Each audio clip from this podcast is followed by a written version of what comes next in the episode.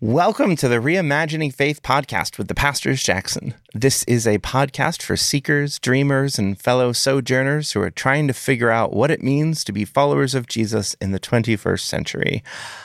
Hi, Nicole. Hi, Zach. How you doing? I'm doing great. How are you? I haven't. I've been. I'm great. That was convincing. I was Gonna say never better, and then having, and then I was gonna say never good, um, because I was messing up the words, and you know, words words are great. Words are the best. So fun. I have the best words. So, um, we haven't sat down at these podcast mics in a couple of months. Um, last time we were here, we were going through, we were finishing up our series on um, our uh, Open Table's three main convictions. And uh, we finished that series. And then we went into the summertime, which with several children is just, you know, madness. There are so many children. Yeah. So um, we're back and we are uh, doing another little series here based on questions. Questions that have come from, um, well, we did a Q&A Sunday a couple months ago and we answered some questions on the fly that people had that morning. And that was a ton of fun. But we didn't get to them all. And so we have a couple left over from that. We've asked some folks on Patreon for some questions that they have. We'll ask some folks on Facebook as well, and maybe even on Sunday. We'll get some more questions. Your burning questions about about God and church and life and science and pickle recipes and whatever else that you have. Um, I, I, we probably won't spend a lot of time on the pickle recipes, but I will say that uh, slices of horseradish in your pickles will add so much more crunch than you think it will. Something about the chemical composition of a horseradish just adds the best crunch to a pickle, um, only changes the flavor slightly. Neat. But we're not talking pickles today. Nope. No. Um, today, we are answering a question from a couple months ago. It's very easy, simple question. It should be like a three minute episode, right? the question, and I think the wording of the question uh, says a lot to the heart and soul behind it, and maybe the ways that that we teach about God is that what is the difference between Jesus and God? What is the difference between Jesus and God? What do you think is behind that question? So I think that the the question probably has something to do with um, this idea of Trinity and um, who Jesus is and how that relates to God. We tend to um, speak about God in theological terms, um, in ways we've just thought a lot about it. Um, and just kind of take for granted, um, especially as clergy people, what some of these ways of understanding God like it's simple or something. Like, yeah, Father, Son, Holy Spirit. You don't you don't understand that? Like um which is hilarious because I feel like anytime we try to talk about it, like we always fall into some kind of like heresy anyway. Um so uh yeah. Well, it's three persons, one substance. Duh. Yeah. Like Isn't that easy? right, right. Didn't we figure this out like 1700 years ago? Right, a bunch of um, dead men figured it out, and to be fair, they weren't dead at the time. Well, right, but um, why not just blanketly believe um, that room uh, of people who said this is it? Um, Uh oh, I can already hear the the creedal Christians seething on the other end of this. sure, sure. What my my tongue in cheek comments are more to do with um, not necessarily that I disagree or think that you know anything is baloney. It's more that like it's not simple. Like it, it, it it's not something that is like duh. you know? Um, I think understand like none of us completely understand it and and also it's something that we've we've tried to to come to some conclusions so that we can understand God more but there's an expansiveness that can't be caught in some theological Hmm. uh, term or idea. Yeah. Uh, tongue in cheek, of behind? course, because I one of the first things I did at my previous church was I I stopped saying the creeds on Sunday mornings because I think they're uh, exclusive Mm. and they create a feeling of in and out, and people just accept the words that they hear because they think they have to Right. without understanding what they mean hmm and the the logic and the reasoning behind it. I mean, a lot of those early creeds, early um, councils, where they're fighting about the nature of Jesus and Jesus's relation to all of divinity. I, a lot of those conversations are all based out of fear. Yeah. Fear of the other, fear of getting it right. You're taking this sort of wisdom tradition, this way, uh, Jesus, this Jesus tradition in which he came and he showed us this wisdom and this way of living, this this way kind of beyond the constraints of religion. And we realized it got a little bit too big, and we were letting uh, you know too many people in, and nobody's quite sure who was in charge and whose words fit. And so we had to have these councils in order to decide. And there's probably some wisdom in that too, but to decide once and for all the final revelation of an infinite God and to just assume that a handful of privileged men can make that decision uh, it's just it's just such hubris so i got rid of it we say on our website that you don't need to adhere to a specific set of beliefs in order to be welcome Right. in order not only to be welcome to hang out, but to be an integral part of who we are.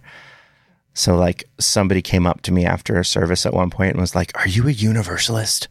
Because I am. And it was this like hush hush thing that, like, are you allowed to be a universalist and be here in this place? Which universalism basically means this is a, my favorite way somebody explained this to me was um, everyone gets home. Mm. Isn't that lovely? It, it like I, we don't know the process whether you know purgatory is a thing or hell is temporary or ev- if everyone just wakes up in paradise, but everyone gets home. That's universalism in a nutshell. Um, not always a popular belief in the Western Church because it removes a heck of a lot of power. Um, but anyway, to answer your question, so I think, and I've thought this for a long time, if you were to just poll the people in a worship service on a Sunday morning, uh, a secret poll, they all had to write it down without without having to expose themselves as unknowledgeable or heretical or whatever. And you were to ask them, "What is God?" Hmm. Right? That's pretty foundational. We're a church. Right. Churches believe in God. Where you do the whole God thing. So clearly, we must have that foundation at least. But I think if you were to secretly poll everyone there, you would get as many different responses as there are people. Sure. You know, if there's 10 people there, you might even get 12 responses. Mm-hmm. Because I, I don't think we can even agree on that. So to then ask, well, what what's Jesus in relation to that? then further complicates things. Sure. So for me personally, I have had a complicated relationship with the divine. Uh, having been through a lot of damaging religious experiences and then a lot of life giving spiritual experiences Hmm. to the point that there are many times in my life where even the word God made my skin crawl. Hmm. And there are still times where I don't like saying the word. Interesting. Um, that's why you'll you'll hear me say the divine, Hmm. because that word to me doesn't carry the same baggage. It doesn't hurt the same way. Um, or, you know, I might just say spirit, capital S spirit, not the spirit, but just spirit. Or the ineffable or, you know, all that is, whatever the transcendent, you know, whatever word I may use um, other than God, because God to me, I see God the Father. The but I and I, I don't see God the Father in theological terms. I see God the Father as the Old Testament God. right? So the God of the Hebrew people is God the Father. And I see that as Renaissance paintings of an old white man, essentially Zeus in the clouds. That's God to me. Jesus is like God's God's kid. And um, God's kid. God the Father kind of chills out after he has a kid. He's not as scary as he is in the Hebrew scriptures. And Jesus is a dude. Um, he's a Swedish dude who happens to live in the Middle East. And he is like the love child of God the Father and uh, a human woman, which it pretty much shows up in every religion and mythology across the world. So like it's funny that the virgin birth and you know Jesus being human and God and all of that stuff is so weird to us now and it's like that's the sticking point for a lot of people, but for the people in the ancient world they'd be like, "Oh yeah, another one of them." Yeah, sure, we've got millions of them. The demigods, of course. That's a whole thing. Um, that's Hercules, you know. Um, anyway, and Jesus is like one of us, and he's kind of like he takes the place of God the Father. So now I don't even think about God the Father. Now I'm just praying to Jesus, and like the Spirit is then um, just sort of like the battery for the whole deal, just the the plug, right? So th- that's like kind of the way that I was informally taught how to think about these things, which is why I like to use different words because that's none of that is helpful to me anymore. None of that is good and true to me anymore, like it was then. So when I think about God, I think about the overarching uh, reality of the cosmos, the kind of intelligence behind the unintelligible. I wonder if, like, if we were reconstructing our faith now, knowing the cosmos the way that we know it now, if we might think of God not as living in the heavens, like as uh, basically us but bigger, living in the heavens above the firmament, directly above us, but we might think about God as being a a reality in higher dimensions that we can't experience, but there's parts of us that are like antennae that can pick up those frequencies in higher dimensions, and that there's this intelligence that is undergirding the whole thing. And it's a personal intelligence. Um, and it is one that is almost the baseline of the cosmos, you know, the the drum beat behind the whole deal. And it's both personal and deeply impersonal at the same time. And that kind of l- logic behind the cosmos, the the early church and the um, first century Jews would call it the logos. Uh, the the Greeks also the logos, the logic behind the whole deal, the the undergirding of the the, the whole of creation is made manifest in Jesus, where like Jesus was not present at the Big Bang. Jesus was born. Hmm. But Jesus is as much of as much of God as you can fit into time and space. As much of the eternal that can fit in a 33 year lifespan with a carbon based life form, right? Like there, there's a there's a definite translation issue of like taking the infinite and making it a, a, a finite thing, you know. And Jesus is the most that you can get from that. and then uh, Jesus as the embodiment of that logos, as that uh, as Richard Rohr calls the universal Christ, as the love that undergirds all things, um, then dies by our hand because we were always going to kill him because that's what humans do when people ask us to be better. and um, that's the worst thing that humanity could ever do. That's our deepest, worst sin that we could ever do. That the divine love that makes the entire universe pulsate became flesh and wanted to touch us and reach out to us, and we killed it in the worst possible way, Mm. and it forgave us. So you are forgiven.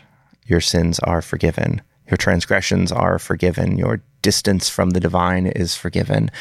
And Jesus then returns to to that divine other having been changed, which is wild. Hmm. Right? That we think about perfection in the Greek sense, which is something that is so great it can't be changed. So we think of God as unchanging because God's perfect. And so if it's perfect, he can't change because then it wasn't perfect before. Right? That's the Greek logic. That's not Hebrew logic. Hmm. Hebrew logic, perfection is shalom. It's just, it's the thing as it's meant to be. It's, it can change. It can be greater levels of infinite.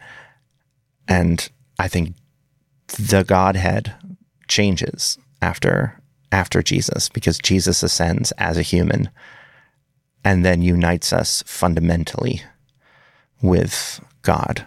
So we as finite humans become plugged into the source of the entire universe and thus attaining some eternal connection to life and life abundantly. Um, and then I think now of the Holy Spirit as all of that, all of that God, all of that Jesus, um, in real time. Hmm. I think of the Holy Spirit as um, God within me now. So, like, what what's God is God, and what's the difference between God and Jesus? Um, nothing, and a whole lot at the same time Right. right? Um, but I think it's probably better to say what's the difference between Jesus and God the Father, or God the Creator, or the first person of the Trinity, or however gender inclusive way you want to say that. But when we say God, we're talking about the bigger, larger reality. Hmm. Um, when most of us say God, we mean the God of the Hebrew Scriptures, God the Father in the New Testament. Yeah, a, a long time ago, you asked me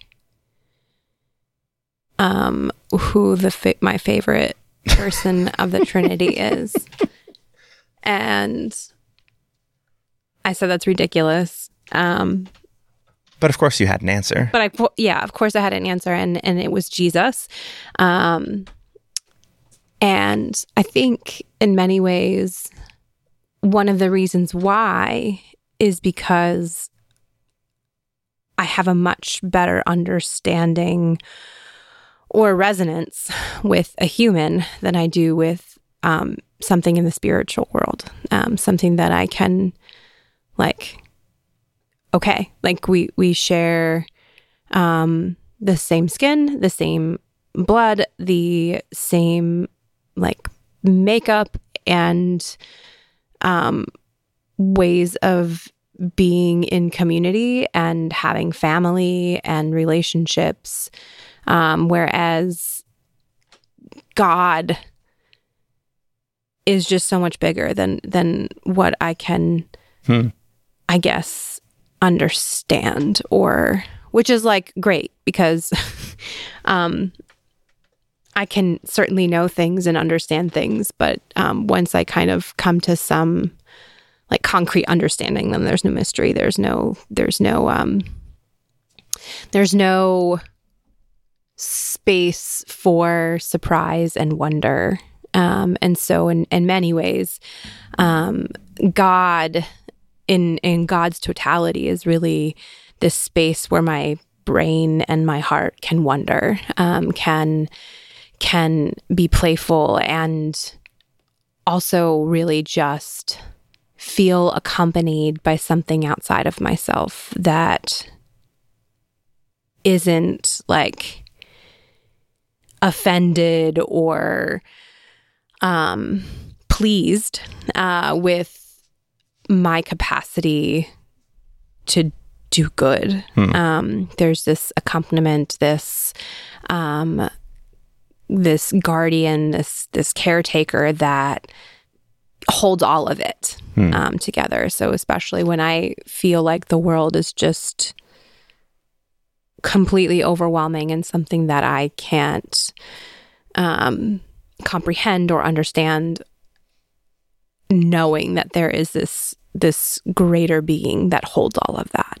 Um, is super comforting. Hmm. Um, but I having some delineation between God the Father, parent, creator, um, and Jesus, brother, Christ, and Holy Spirit, um, mother, sister. I mean, having those delineations feels like boxes that we create so we can understand um, rather than this other thing, um, this other being. Um, I'm so this is not a total tangent, but this I would love to know for you, those of you who are listening, if you are a Christian and you are familiar with the Enneagram.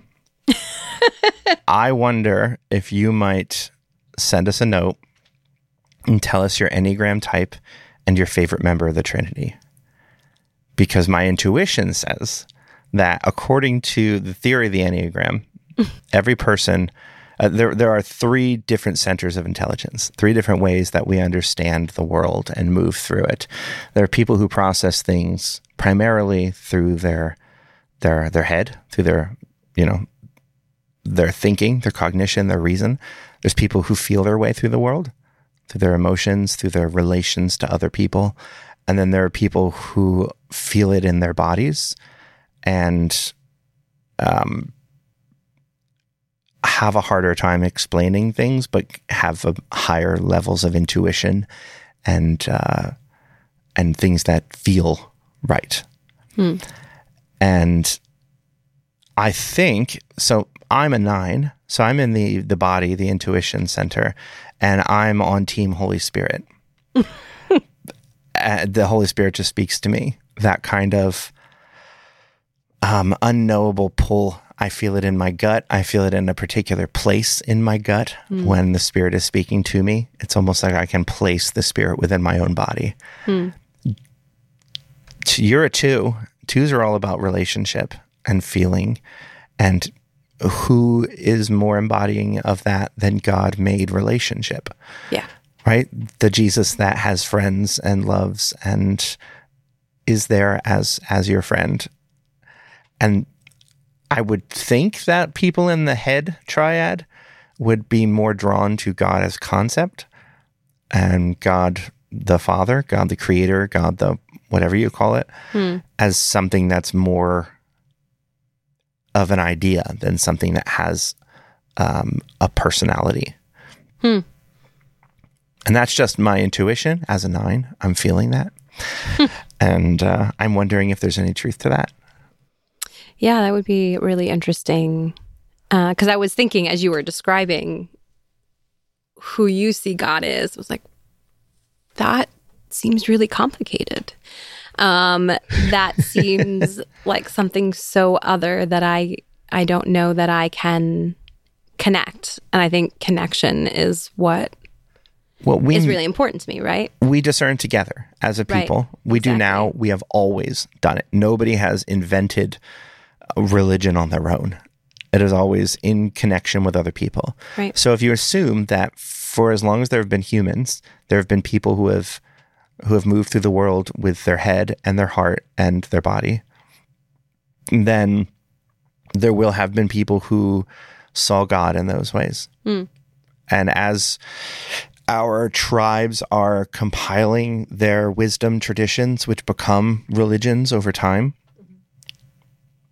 I mean, a trinity kind of makes sense in that way. That these are ways that people have connected to God over time so strongly that they've become their own embodied persons. Hmm. You know, but we want to acknowledge the fact that they're all it's all God, it's all one. It's we're not going to split these apart. We're not tritheists. But there is just different ways that we engage with God. And so it kind of makes sense then that God is manifested in three because there's three ways of interpreting the world. Hmm. Um, Well, and and it's interesting because even if I resonate more with one part of who God is, like the ways that different people interpret and understand God only makes God bigger for me.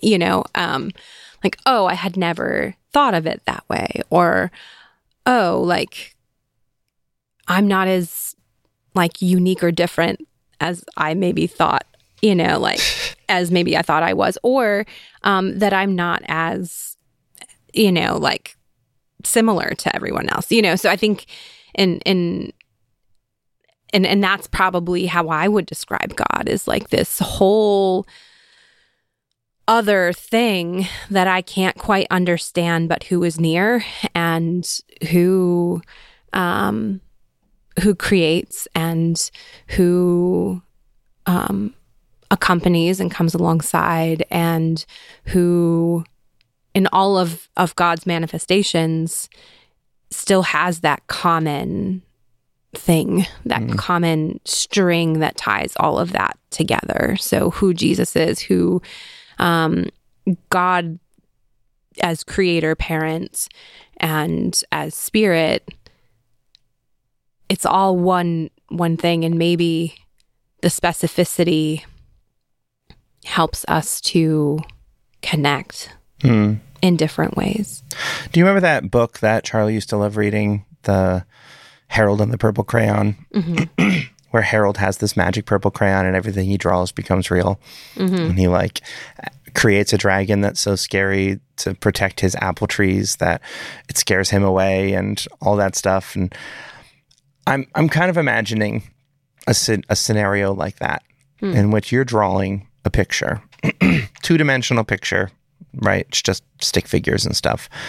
Um, but you do such a good job at it that they come to life. And they're living on the page, they're moving around, and it's amazing. And you love it because you made it. And you want your little characters on your little two dimensional piece of paper to thrive. And so you, you know, you maybe draw them some food and they've got food there and it's, they're living in the world of circles and triangles and squares and lines and all of that. Those are the things you have in two dimensions. But you are a three dimensional being. And you can't directly interact in two dimensions with them.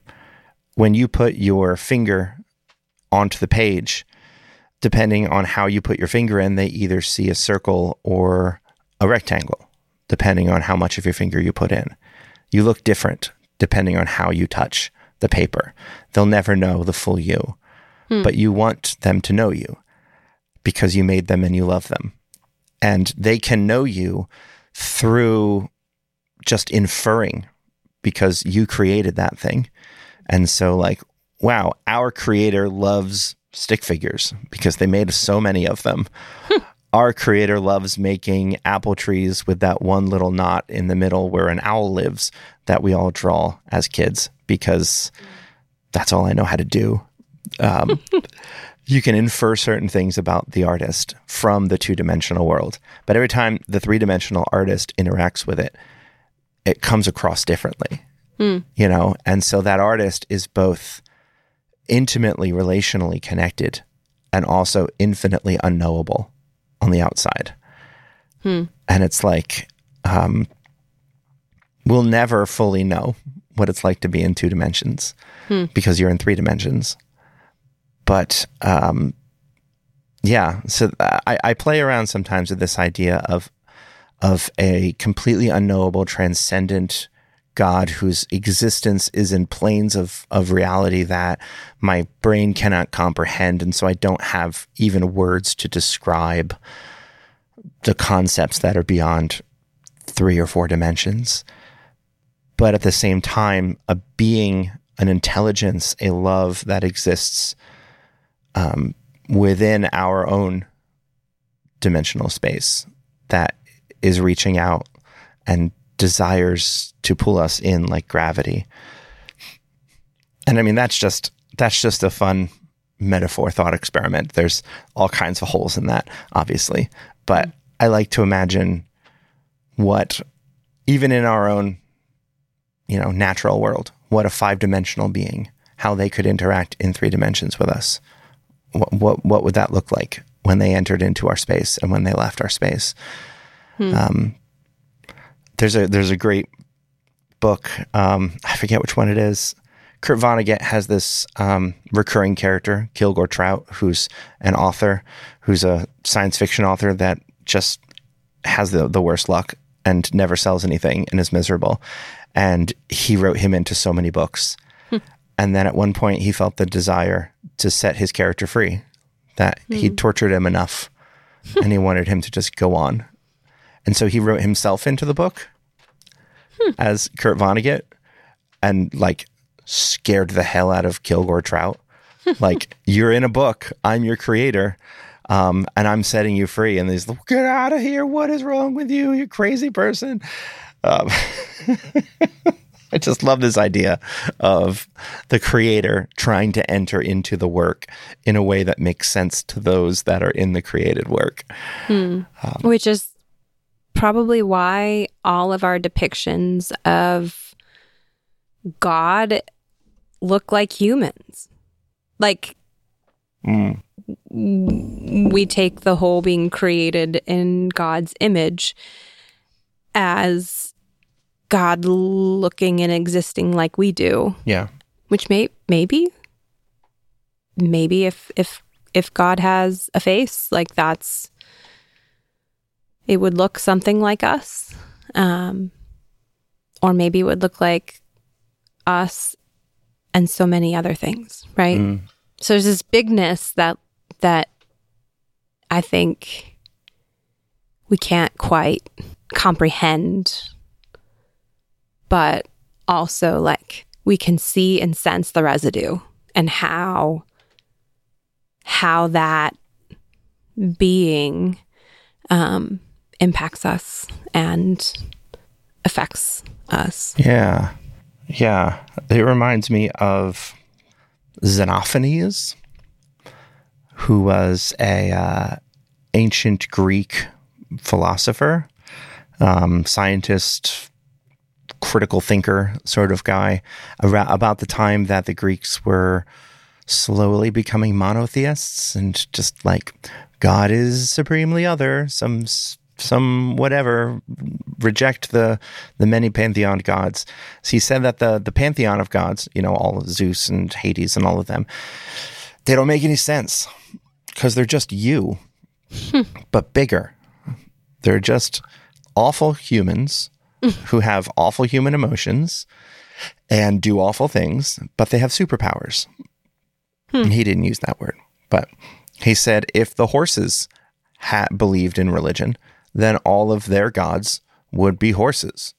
Hmm. You know, if all of the the Nubian gods, they're all black, and all of the Greek gods, they're all white. Hmm. And all the Parthian gods, they've all got red hair. Now, why do you think that is? It's because they're not real. They're just you have created bigger versions of yourself in hmm. order to justify your own power and hmm. feel better about yourself. Kind of like work out your own issues in a bigger, more grander sense so that you can figure out how to live in the small ways. Hmm. You know, we make up stories about gods that are like us so that we can figure out how we can live in the normal times. Right? And so we absolutely do that with God, even though, you know, one of the 10 commandments is, hey, don't do that. you know, yeah make no graven image. I think, you know, that's Sure. the official one, but it's basically, hey, don't don't make me into one of your little idols where you're I'm just a bigger version of you. yeah Don't do that. This is why, you know, uh, most Jewish people won't even say the the name of God.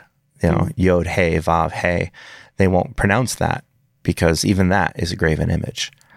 You know, we don't we don't have portrayals of God because then you've now reduced it to a bigger version of you, which we've done. clearly. Yeah, and I and I feel like many of us um especially with lighter skin um have seen images of Jesus as that um attractive white guy with like wavy brown hair and um Such good hair. yeah, and a nice little beard sometimes or not. Um, but I think like what captures my attention and my imagination is like seeing a bunch of different depictions all at the same time because that feels more full. Um, it feels more like if if we all bear the image of some uh, of this God, and there's all of us, and then one face wouldn't really be the one, right? So I, I don't, I, I think that, you know, there is something in these different depictions that tell me something different about God, um, and the beauty that exists in the fullness rather than the specific. Well, this is the problem with Jesus. Jesus is specific. Right. Jesus is not the fullness. Jesus does not represent all humanity. True. Jesus is a man from the ancient Near East. He lived a life. He had a skin color. He had a hair type. Yeah. He, uh, as far as we know, had a penis. It's never talked about specifically. Um, though there's a fascinating history of the relic of Christ's foreskin that um, actually no, it Jesus' penis is talked about specifically because he was circumcised. Anyway, maybe we'll do a whole episode on the great history of Jesus' foreskin, which went missing in the 80s and nobody knows where it is now. I mean, probably not, but I think that's that's like my next true crime podcast. cool, cool. Nicole is like shivering over here. She's like, oh, I don't want to talk about it. But he's particular. I mean, this was one of the critiques of the early uh, feminist theology movement was like, can a male savior save women? The scandal of the particular. It's the word made flesh. You've got God is anything to anyone. You can make God into whatever because God is other and transcendent. But Jesus has to be one thing. And that's hard for people. That actually makes our like interfaith work harder too. It's easy to be vague with spirit. Right. It, which is so. So I said earlier that um that my my favorite person of the Trinity because we're saying it's person um is Jesus because I um, in the Latin sense of person. right. Um, but I think in some ways, like spirit captures my imagination in a more broad way. Um, because can't quite nail that down to any specific. Um, and that allows that allows space for the feminine. It allows the space for God to be completely other and therefore something that causes awe and Well, you mentioned the feminine, and that's something else that comes out of the feminist theology movement, um, starting in the 70s and all that. That, um, especially the Western Catholic tradition of the Immaculate Conception, which is that Mary's conception was immaculate, as in she was when conceived. she was conceived. So Mary is a blameless vessel in order to carry the Christ. Um, th- through the teachings of the church, the if if they believed in uh, original sin, which is like something passed down genetically, it comes from the father because that is what they believed was where the essence of a person came from that the woman was just a vessel and that the the father was the the source of all the good stuff. And so what they accidentally ended up writing into their own theology was that in order to save the world god had to send a man who was born without men. Hmm. Like in order to create the perfect man god needed to do so without patriarchy. Two levels removed. Hmm. Jesus didn't have an earthly father. Mary didn't have an earthly father because you needed to like remove ah. completely men from the picture in order for a man to be born who is capable of saving the world because Huh. all other men are incapable of that kind of work. Now, there was no problem with the fact that there were women involved in creating and passing them along. Women aren't the problem, men are the problem. They accidentally did this. Like, they were not thinking of this when they were writing these doctrines and having these discussions and whatnot, but they kind of accidentally wrote into it uh, this very fierce critique of patriarchy, which is wonderful, right? Interesting. Like, oh no, you have a male savior. How can a male savior save women? Well, we could only have a male savior who was born without men because uh, they're the problem.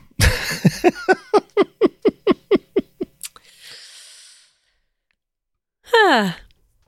So I think like this answer is pretty cut and dry, right? As with all of our podcast episodes, Yeah. we have a very simple question with a very simple answer. Correct. Yeah. I think that it's kind of one of the beauties of Christian community is that we can do this together. Um, and each of us, when we allow ourselves to not be limited, um, can help us to understand and experience God in never ending ways. Um, not have a final treatise that we have to all agree with while also making claims. Like it, there's this very organic and specific and unique and general way. You know, it, we speak about God in the ways that we can, but it's never it's never defined um, completely. Yeah, even Charlie found a um, a heavy air quotes here, very big air quotes comic book um, the other day uh, that was given to him by a, a church um, out at National Night Out. Um, it was a tract. It was it was one of those salvation tracts about how you're not good enough and you know you are a dirty dirty boy who sins in your mind and so God hates you and needs Jesus to die in order to cover your sins essentially.